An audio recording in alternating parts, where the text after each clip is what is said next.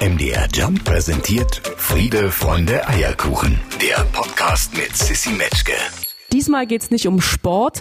Immerhin war Jens Weißflog ja erst zu Gast. Heute geht's auch nicht um Literatur. An Sebastian Fitzek haben wir ja mittlerweile auch schon einen Haken gemacht. Und heute ist auch keine Musikerin und kein Musiker zu Gast. Die ganzen Folgen mit Stefanie Heinzmann, mit Max Giesinger und mit Joris finden Sie auf jumpradio.de. Nee, heute haben wir Besuch von einem der erfolgreichsten Comedians des Landes. Der Mann hat schon so ziemlich alles gewonnen. Also vom Deutschen Fernsehpreis über mehrfach den Deutschen Comedypreis. Er hat eine erfolgreiche Podcast-Reihe. Er hat schon mehrere Bücher rausgebracht. Sein neuestes Buch hat er heute dabei, das heißt Blauäugig, mein Leben als Atze Schröder und er heißt Überraschung. Atze Schröder, hallo.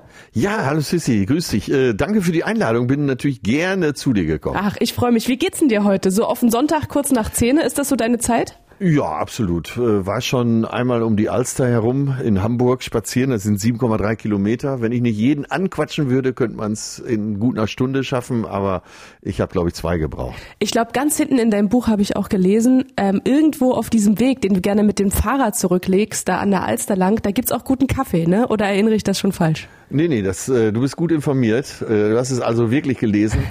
Ähm, das stimmt. Also Hamburg ist ja auch äh, die Stadt der Kaffeeröstereien. Früher gab es mal über 200, jetzt sind es noch 27 und das reicht dann immer für richtig guten Kaffee. Jeder Mensch, der hier zu Gast ist in dieser Show, hat eine Aufgabe. Die Sendung heißt ja Friede, Freunde, Eierkuchen und der Eierkuchenteil Ja. steht für ein Rezept. Und Ah, okay. ich möchte so sagen, Atze, die Messlatte liegt nicht besonders weit oben, nach wie vor nicht. Also irgendwo zwischen herzhaften Eierkuchen von Joris und der äh, Pasta der Kaulitz-Zwillinge, also die die Oma damals für die gemacht hat, irgendwo da bewegen Okay. wir uns. Ne? Ich glaube, das Beste ist der Schokokuchen von Stefanie Heinzmann. Was ist ein Rezept, was du uns verraten kannst, was man in wenigen Arbeitsschritten nachkochen kann? Also das gab's heute Morgen hier schon. Äh, Shakshuka. Ich weiß nicht, ob du Shakshuka Gesundheit, kennst. nein. Das ist äh, ein, eigentlich ein israelisches Rezept und es wird so äh, in Nordafrika äh, überall gegessen, in Algerien, in Marokko, Tunesien, aber ganz besonders eben in Israel. Und das funktioniert folgendermaßen, äh, also äh, man, man haut viele Zwiebeln rein, man haut viele Tomaten rein, man haut Paprika rein und äh, wenn man will, alles mögliche, Chili, Bohnen, wie auch immer. Aber die Grundlage ist erstmal Tomate, Paprika und vielleicht ein bisschen Knoblauch und so. Und dann gart man das Ganze durch und kurz vorm Verzehr haut man dann in diese Masse sozusagen Eier, rohe Eier rein. Zwei oder wenn du Besuch hast, vier rohe Eier. Und die garen dann da äh, nochmal vier Minuten nach. Und das Ganze wird dann mit Brot zum Frühstück gegessen. ist unwahrscheinlich lecker. Ich entnehme dem, du bist ein herzhafter Frühstücker. Äh, ja, mal so, mal so. Es gibt auch schon mal ein Porridge, aber äh, ich mag's nicht, wenn jeder Morgen gleich ist und deswegen brauche ich Abwechslung. Mal Brötchen, mal Shakshuka, äh, mal eben aber auch Porridge. Und wenn du mich nach einem Rezept fragst, was ich blind kochen kann, dann ist das eben das Shakshuka. Shakshuka, wer hat dir das denn gezeigt? Äh, meine Freundin, die ist eine begnadete Köchin. Also äh, man sagt das ja so daher, aber die kocht wirklich fast auf Sterneniveau und es sieht auch genauso aus wie im Sternerestaurant. Und sie hat mir so zwölf Rezepte beigebracht und da ist das eins davon. Krass, dass du sagst, es sieht aus wie im Sterne-Restaurant, weil es klingt, als würde es aussehen wie Matschepampe. Aber ähm, wenn das auch noch gut aussieht. In meinem Fall sieht's aus wie Matschepappe. Wenn sie das macht, sieht das aus, als ständ's auf der Karte. Ähm, ich würde gerne mit dir so ein bisschen durch deine Vergangenheit reisen. Also ich glaube, so ziemlich jede, die uns gerade hört und jeder sowieso äh, kennt dich. Aber ich glaube, nicht alle haben deine Geschichte so auf dem Zettel. Also die Legende sagt ja, die Figur Atze Schröder entstand irgendwann mal auf kleinen Kunstbühnen in den 90ern. Ich glaube so 95 rum. Ja. Ist das richtig? Äh, ja, das, ja, das ging, glaube ich, so 93 los in Hamburg, äh, Schmidt-Theater. Da suchte man einfach nur einen Moderator, der äh, das, den Abend noch rettet, weil der Originalmoderator ausgefallen war. Äh, ich war in meiner Band, in der ich als Schlagzeuger spielte, bekannt dafür, dass ich die ganzen Nummern ansagte, meistens auch äh, mit irgendwelchen Gags. So, ja, dann haben die mich verpflichtet. Dann habe ich den Abend irgendwie gerockt und dann haben sie gesagt, dann bleibt auch gleich einen ganzen Monat und ab da war ich Komiker. Und man möchte es glauben, glauben, aber du hast ja auch ein Leben ohne Atze, ne? Oder würdest du sagen, mittlerweile ist das so, ist das schon so verschmolzen, ist das schon so verschwommen? Nee, ach so, wenn ich äh, auf der Bühne stehe oder vor einer Kamera in einer Comedy-Sendung bin, dann ist es natürlich der Komiker, der da steht. Aber wenn ich in solchen Sendungen wie hier bin oder aber in Quizshows oder aber in Talkshows und so weiter, dann hörst du auch immer meine private Meinung. Äh, es gibt aber keine definierte Grenze. Nur wenn ich die Cowboystiefel anziehe, dann äh, verwandle ich mich so ein bisschen. Das ist genau, was ich mich gefragt habe, was ich auch so ein bisschen besonders fand. Man kann nicht sagen, also es ist offensichtlich eine Kunstfigur, vor allem macht das äh, Perücke aus und macht das Brille aus, aber irgendwie immer, wenn ich dich irgendwo sehe oder dir zuhöre oder auch wenn ich lese, dann denke ich, das ist doch derselbe Typ. Also weißt du, obwohl du manchmal in der Figur bist und manchmal nicht. Aber man muss sich das so vorstellen, was ich auf der Bühne mache, das ist exakt auch mein privater Humor. Das ist genau das, worüber ich privat auch lache. Ja, und wenn ich dann von der Bühne runterkomme, ist ja klar. Stell dir vor, Peter Maffei würde den ganzen Tag 24 Stunden nur singen. Ja. Das wäre auch ein bisschen gewöhnungsbedürftig, ne? Ja. Äh, wen, wen können wir denn Ich kann jetzt nichts Falsches sagen, weil ich den gut kenne, aber äh, ja, wäre gewöhnungsbedürftig. Nein, ich, äh, also der, äh, wenn er in der Talkshow ist, dann singt er ja auch nicht die ganze Zeit und Ja, das sagt auch stimmt. seine äh, private Meinung. Und so ähnlich muss man sich das bei mir eben auch vorstellen. Ähm, Atze, ich habe äh, ganz viele Sachen von dir angeschaut und muss sagen, ich habe nicht damit gerechnet. Also man sieht dich immer mal so durch den Fernseher durchflitzen oder man hat dich natürlich so im Ohr oder auf dem Zettel, aber ich hatte keine Ahnung, was du für ein wahnsinnig sympathischer Mensch bist. Also wenn man dir dann mal so richtig aktiv zuhört, ne, was du nebenbei auch so raus, ähm, raushaust. Ich habe irgendwo hast du gesagt, du hast ja nicht studiert, sondern ähm, du hast anstudiert, ne? Soziologie damals war das, glaube ich, bevor du dann Stimmt, professionell ja, ja. Musik gemacht hast. Äh, wenn du so zurückblickst auf die letzten Jahrzehnte, würdest du alles wieder genauso machen, angefangen beim Anstudieren äh, bis heute dahin, wo du, wo du heute gekommen bist? Äh, ja, so bis auf so kleinste Entscheidungen würde ich sicher vieles so. Ich würde eher nach Hamburg ziehen. Ich wohne ja jetzt erst seit knapp drei Jahren in Hamburg. Da hätte ich äh, vielleicht 20 Jahre eher den Entschluss fassen sollen. Aber ansonsten blicke ich auf ein ziemlich äh, zufriedenes Leben zurück. Ich habe meinen Job immer sehr gern gemacht und äh, letztendlich ging es mir nie um die Kohle, sondern einfach nur um das zu tun, was ich tue. Und das hat immer großen Spaß gemacht, ja. Wo hast du denn vor Hamburg ge- gelebt? In Münster, in Münsterland. Das war auch äh, ganz nett, aber sehr beschaulich. Also das, man könnte auch sagen spießig, aber äh, so hier in Hamburg ist schon mehr los. Also ich liebe die Vorzüge der Großstadt. Vor mir liegt sein aktuelles Buch, das heißt Blauäugig, mein Leben als Atze Schröder. Da sind nicht nur ähm, Kinderfotos drinne, viel Privates, unter anderem ein Foto von der Oma, das hat mich sehr berührt, da steht daneben Fels in der Brandung und ein Herz so groß wie die Alpen. Ähm, ist das das Erste, was dir einfällt, wenn du an deine Oma denkst? Ja, unbedingt. Äh, vorne im Buch steht ja auch, dass ich, äh, dass das Buch für Johanna ist und meine Oma hieß ja Johanna. Ja, ja, das fällt mir als erstes ein. Die habe ich sehr geliebt. Äh, die war eine schlaue Frau, die hatte ein großes Herz. Und wenn ich in Skigebieten den Song Joanna, oder da kommt ja meistens äh, noch irgendwie so ein Zwischenteil, der so gegrölt wird, Ja. da rege ich mich jedes Mal auf. Also ich halte mich dann lieber ans Original von Roland Kaiser. Wusstest du damals schon, ähm, als du mit deiner Oma Zeit verbracht hast, dass das so eine besondere Person ist oder kommt das erst ein bisschen später? Merkt man das manchmal vielleicht erst später im Leben? Nee, in dem Fall wusste ich es immer von Anfang an. Das war äh, eine starke Verbindung und ich habe die auch immer sehr geliebt und bewundert. Äh, natürlich verklärt man auch vieles, aber äh, wir standen uns schon immer sehr, sehr nah. Dann ist hier deine erste Autogrammkarte abgebildet im Buch. Ähm, Oh Gott, Äh, das tut mir sehr, sehr leid. ja, nee, das sieht gar nicht so viel anders aus als heute, finde ich. Aber was, was auffällt ist, diese Brille, ne, die sieht ja wirklich eins zu eins äh, aus wie die, die du heute trägst. Du hast irgendwann auch mal gesagt, ja, der Brillenhersteller hat dir die, die letzten äh, auch noch zugeschickt, weil die kein Mensch mehr haben will. Aber ist das, also hat, Ja. hat dieses Modell einen Namen? Also äh, was ist das denn für ein... Ja, das ist eine, das ist eine Alpina. Äh, manche sagen ja so Porsche-Brille dazu, aber das ist eine Alpina. Die war teilweise sehr gefragt. Die kostete zu den Zeiten, als sie noch auf dem Markt war, so sechs, verglichen mit heute, so 650 bis 700 Euro. Und tatsächlich, der Hersteller hat mir die letzten drei Modelle geschickt, weil er gesagt hat, die kauft eh keiner mehr.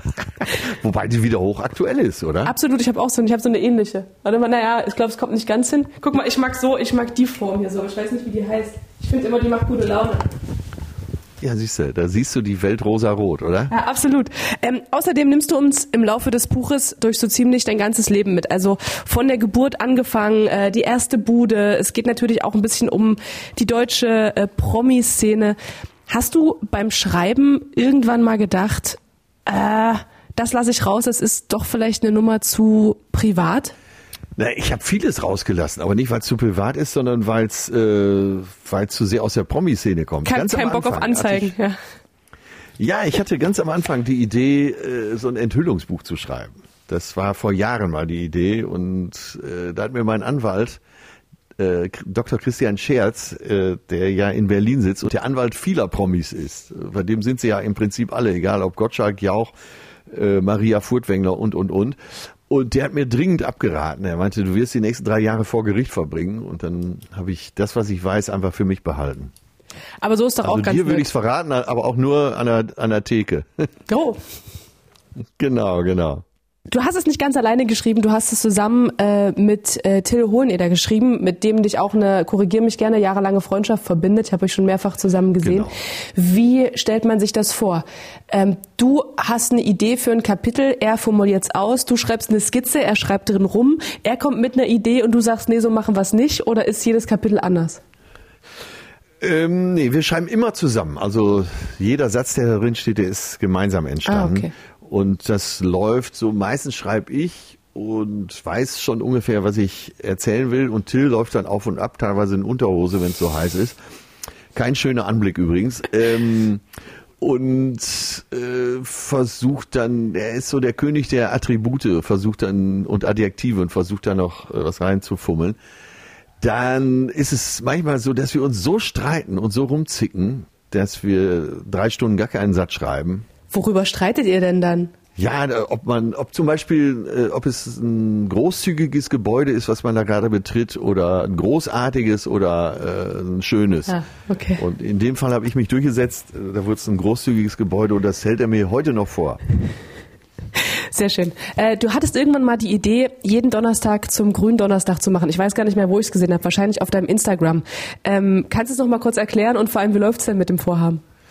Ich habe in der Woche vor Ostern die Idee gehabt, äh, erstmal wollte ich feststellen, warum Gründonnerstag überhaupt Gründonnerstag heißt. Und da gibt es verschiedene Theorien. Aber mir gefiel meine eigene am besten, dass man sich doch genau jeden Donnerstag mit grünen Ideen auseinandersetzen kann. Und dann habe ich meine Follower aufgefordert, mir doch mal so Vorschläge zu machen und wie sie das so sehen. Und da kam so viel und da kamen so schöne Vorschläge, dass, äh, dass ich das jetzt wahrscheinlich so durchziehen werde, dass ich jeden Donnerstag einen dieser Vorschläge präsentieren werde und vielleicht auch mit, ein, mit einer Idee von mir garnieren werde. Und das sind äh, meistens Grüne im Sinne von Klimaschutz, Umweltschutz. Richtig. Also hat nichts Genau. mit Kiffen zu tun, sondern dahinter steckt was ganz anderes. ja, von mir aus auch, aber äh, schöner wäre es so äh, Sachen Klimaschutz, Nachhaltigkeit, Bäume pflanzen, weniger Fleisch essen, äh, kein Auto fahren, das Fahrrad zu nehmen. Das ist so in diese Richtung dann Vorschläge kämen und da sind auch schon viele dabei. Liebe Atze, wir senden für äh, Sachsen, Sachsen-Anhalt und Thüringen, äh, im Herzen Deutschlands sozusagen, für die Ossis, Genau. von Ossis für Ossis. Ähm, glaubst du denn, dass es sowas wie ein Ostvibe gibt? Also glaubst du, es gibt irgendwas, was die Ossis von den Nordis, den Südis und den Wessis irgendwie unterscheidet in der Art ihres Seins? Äh, ja, das gibt's schon, glaube ich. Und äh, ist auch ganz gut, dass du sofort äh, Südis, Wessis und Nordis sagst. Ähm, weil äh, da gibt's ja nun mal Unterschiede. Und se- selbst äh, wenn du jetzt Ossis sagst, äh, dann wirst du ja sicher mehr als ich wissen, dass der Sachse anders tickt als zum Beispiel äh, der Mecklenburger. Und äh, so ist es eben mit Bayern auch, wenn du äh, der Norddeutsche, ich wohne ja jetzt in Hamburg seit einiger Zeit, ist halt sehr trocken und äh, der Bayer ist vielleicht etwas lebenslustiger auf den ersten Blick, dafür begreift er die Sachen schwerer. Was äh, ja was äh, ja, sagen wir genau in dem Bereich auffällt, den du gerade beschrieben hast, ist, dass äh, alle etwas lockerer sind. Und das ist natürlich schon ein großer Vorteil, dass man äh, vielleicht sogar das Leben etwas lockerer nimmt, aber sexuell auf jeden Fall. Ich habe drauf gewartet. Was, was verbindest Ja. du denn mit dem Osten? Vielleicht auch, ähm, wenn du an das Publikum im Osten denkst, wenn du hier spielst. Ähm, was, was eine der großen äh, Überbleibsel ist aus der sogenannten Zeit, sagen wir mal, ist, dass im Osten man mehr Zeit für Gespräche hatte. Und das merkst du eben äh, gerade als vortragender Künstler auf der Bühne, der viel mit Text unterwegs ist, dass genau zugehört wird und genau darauf eingestiegen wird. Und das macht großen Spaß. Ich habe, äh, du hast ja eben Thüringen auch gesagt, und ich war zum Beispiel immer sehr gerne in Erfurt. Und äh, eine Kollegin von dir, äh, Janine Uhlmann, die wohnt ja jetzt auch schon eine ganze Zeit in Hamburg und die kommt ja aus der Stadt der Türme. Und da war es so, selbst bei den Lesungen fürs Buch war es so, dass es also auch für die anderen Bücher, die ich schon äh, auf dem Markt habe, war es immer so, dass da ein ganz großes Interesse geherrscht hat. Das habe ich sehr genossen. Ich habe dich in Vorbereitung auf unser Gespräch unter anderem äh, bei meinem äh, Freund Simon B. gesehen. Du warst bei der äh, bei der Dinnerparty und das war ein Interview von ah, okay. vor, ich glaube vor drei Jahren war das. Und ich, ihr ja. habt unter anderem über die ähm, Europawahl gesprochen und du hast irgendwie sowas gesagt wie ähm, wie gut es uns geht, auch dass wir äh, so lange schon im Frieden leben können und dass wir uns dessen gar nicht bewusst sind. Und ich habe dann so gedacht, wie absurd es ist, dass wir jetzt drei Jahre später hier sitzen und es gar nicht mehr so leicht ist, wie man manchmal meint, weil man natürlich sich nicht 24-7 damit auseinandersetzt, aber ja. der Weltschmerz manchmal doch dann droht, einen irgendwie zu fressen. Ähm, wie gehst du mit der aktuellen Situation um diesbezüglich? Hast du da für dich irgendwie einen Rhythmus oder eine, eine Vorgehensweise gefunden? Äh, naja, es ist ja jetzt das passiert, was wir nie für möglich gehalten haben. Und äh, sowohl du, die ja zu einer anderen Generation gehört als ich, äh, aber trotzdem sind wir ja mit der Illusion aufgewachsen, dass irgendwann überall Frieden herrscht, dass es keinen Hunger mehr gibt, keine Armut, keine Krankheiten. Und hier John Lennon, Imagine All the People und so, das war ja unser Mindset. Und das ist ja jetzt komplett zerstört worden. Wir sind jetzt damit konfrontiert, äh, dass wir dieser Illusion nicht nachhängen dürfen, weil es ja in der Realität eben anders ist. Und äh, das alles verändert uns zu Realisten und mich eben auch. Ich sehe die Welt eigentlich auch so, wie ich sie gerne hätte und nicht, sie, nicht so, wie sie ist.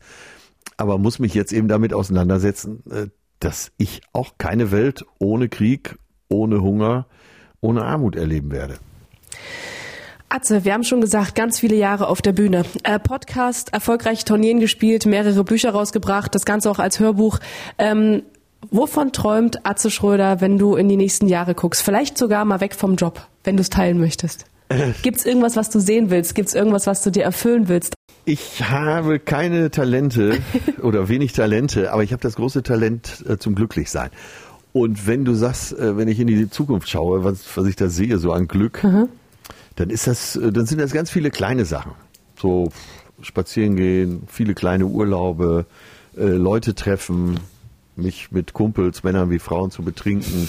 Das ist mein, das ist mein großes Glück. Das kleine Glück ist mein großes Glück. Wie sieht's aus mit Sport als deutscher Meister im Geräteturn damals? Du hast ja mal gesagt, du hast Ewigkeiten keinen Sport gemacht. Ist es nur das Fahrradfahren oder gibt's noch was anderes? Nee, es, ich mache äh, wirklich militant keinen Sport mehr. Es geht sogar so weit, dass ich ein direkt um die Ecke ist ein sehr exklusives Fitnesscenter mit ganz großen Fenstern, man könnte auch sagen Schaufenstern, und da laufe ich immer demonstrativ vorbei und mache den Scheibenwischer. Schon mal Yoga probiert? Ja, da bin ich dabei. Ah, wirklich? Also alles, was, alles, was meditativ ist, in, unter anderem auch Yoga, bin ich voll dabei. Das ist doch Sport, das gilt doch voll. Das ist richtig gut. Ja, ich glaube, so wie ich es betreibe, zählt das eher zum Schach. Ohne welchen Gegenstand würdest du nie verreisen, Atze? Er schaut sich oh um. ja, Sie können es nicht sehen, aber er schaut sich um. ohne welchen, ich wollte jetzt gerade einen Witz mal, äh, ohne welchen Gegenstand, ohne meine Freundin. Nein, ähm, Nutzobjekt, äh, ohne meinen Rasierer natürlich. Hast du schon mal so eine äh, Perücke vergessen und hast du davon auch so viele wie Brillen? Das ist wahrscheinlich eine oft gestellte weiß, Frage, ne? Ich weiß überhaupt nicht, wovon Ach so, ja, natürlich. Sorry. hast du schon mal einen Lockenstab vergessen? Sehr gut. nee, nur ein Glätteisen. Ja, verstehe. Damit kann man ja auch gute Locken machen. Atze, der schönste Ort der Welt ist welcher? Hamburg, ganz klar. Schönste Stadt der Welt. Mann, wie kann man denn so verliebt sein in Hamburg? Das gibt's ja nicht. Aber das haben alle, äh, die in Hamburg wohnen. Sowohl die gebürtigen Hamburger als die zugezogenen sagen alle, das ist die schönste Stadt der Welt. Und du wirst feststellen, wenn du in Hamburg bist und du sagst irgendeiner, irgendeiner Hamburgerin oder einem Hamburger, mein Gott, ist die Stadt schön, wie sie sich alle freuen. Das ist das Schönste, was du im Hamburger sagen kannst. Die Stadt ist so schön. Der, der letzte Hamburger, ja. Und die Stadt ist so schön, die Stadt ist so schön, dass wenn ich mit dem Zug nach Hamburg reinkomme, so über die Elbbrücken, ich mich jedes Mal wundere, dass die Stadt oh keinen Eintritt hat. Der letzte, der zu Gast war aus Hamburg, war der Giesinger und der hat sich nur aufgeregt, weil er so zentral wohnt, dass halt seine Bude immer belagert wird, so, ne? Ja, aber der, ja, der wohnt, ich weiß, mhm. wo er wohnt, äh, an der Schanze und selber schuld, ne? Auch so ein Trottel, dass er genau da wohnt. Äh, unten ist äh, sogar noch so eine, äh, so eine Dönerbude. Ist ja klar. Also der muss da immer erst mal zwischen 20 wahnsinnigen Jugendlichen die Döner essen durch und da ist er doch auch selber schuld. Ich habe dich selber sagen hören, du bist der Backstage-König. Ähm, was war denn die, die krasseste Ja. Party, an die du dich jetzt so erinnerst, wenn ich dich Sonntagvormittag frage, ad hoc im Jahr 2022? Äh, Das Schönste war in Bremen im Pier 2 gespielt. Backstage äh, haben wir einen Titi-Twister aufgebaut. Das heißt, ich hab- war gar nicht beteiligt. Das war eine Überraschung für mich. Also Ja. du kennst, kennst ja From, Aha. From Dusk Till Dawn den Film. Und äh, zum Schluss spielt ja alles da in den Titi-Twister. Und das haben sie Backstage aufgebaut. Ich hatte den Tag vorher bei Douglas in der Zentrale gespielt, hier diese Parfümeriekette und hatte dem Geschäftsführer abends beim Aftershow-Bierchen gesagt, ich brauche äh, 30 so Giveaways. Und da hat er seiner Chefsekretärin gesagt, pass auf, der Atze, der hat morgen äh, eine Backstage-Party, eine Weihnachtsfeier. Da machen sie mal 30 Taschen fertig mit den besten äh, Parfüms und Kosmetika und so. Und dann habe ich mich an den Eingang gestellt und jede Frau, die kam, kriegte erstmal so eine Tragetasche mit äh, Parfüms und Kosmetika für fast 1000 Euro. Da kannst du dir vorstellen, wie gut alle drauf waren. Geil. Und das hat dann dazu geführt, dass der Abend umso besser wurde, nehme ich an. Das äh, führte dann dazu, dass vor lauter Freude äh, alle, die da waren, komplett durchdrehten. Blauäugig, mein Leben als Atze Schröder, so heißt sein aktuelles Buch. Ähm, lesen Sie mal rein, kann man auch fantastisch verschenken. Und äh, am 11. Januar, wenn Sie sich gerade schockverliebt haben, hätten Sie die einmalige Gelegenheit, oder wahrscheinlich nicht die einmalige, aber die nächste. Da ist er nämlich bei uns in Magdeburg. Atze Schröder, vielen, vielen Dank für deine Zeit. Ja, das war äh, sehr schön hier bei dir und ich hoffe, dass wir uns bald mal wiedersehen. Das hoffe ich auch. Friede, Freunde, Eierkuchen. Eine Produktion von MDR Jump.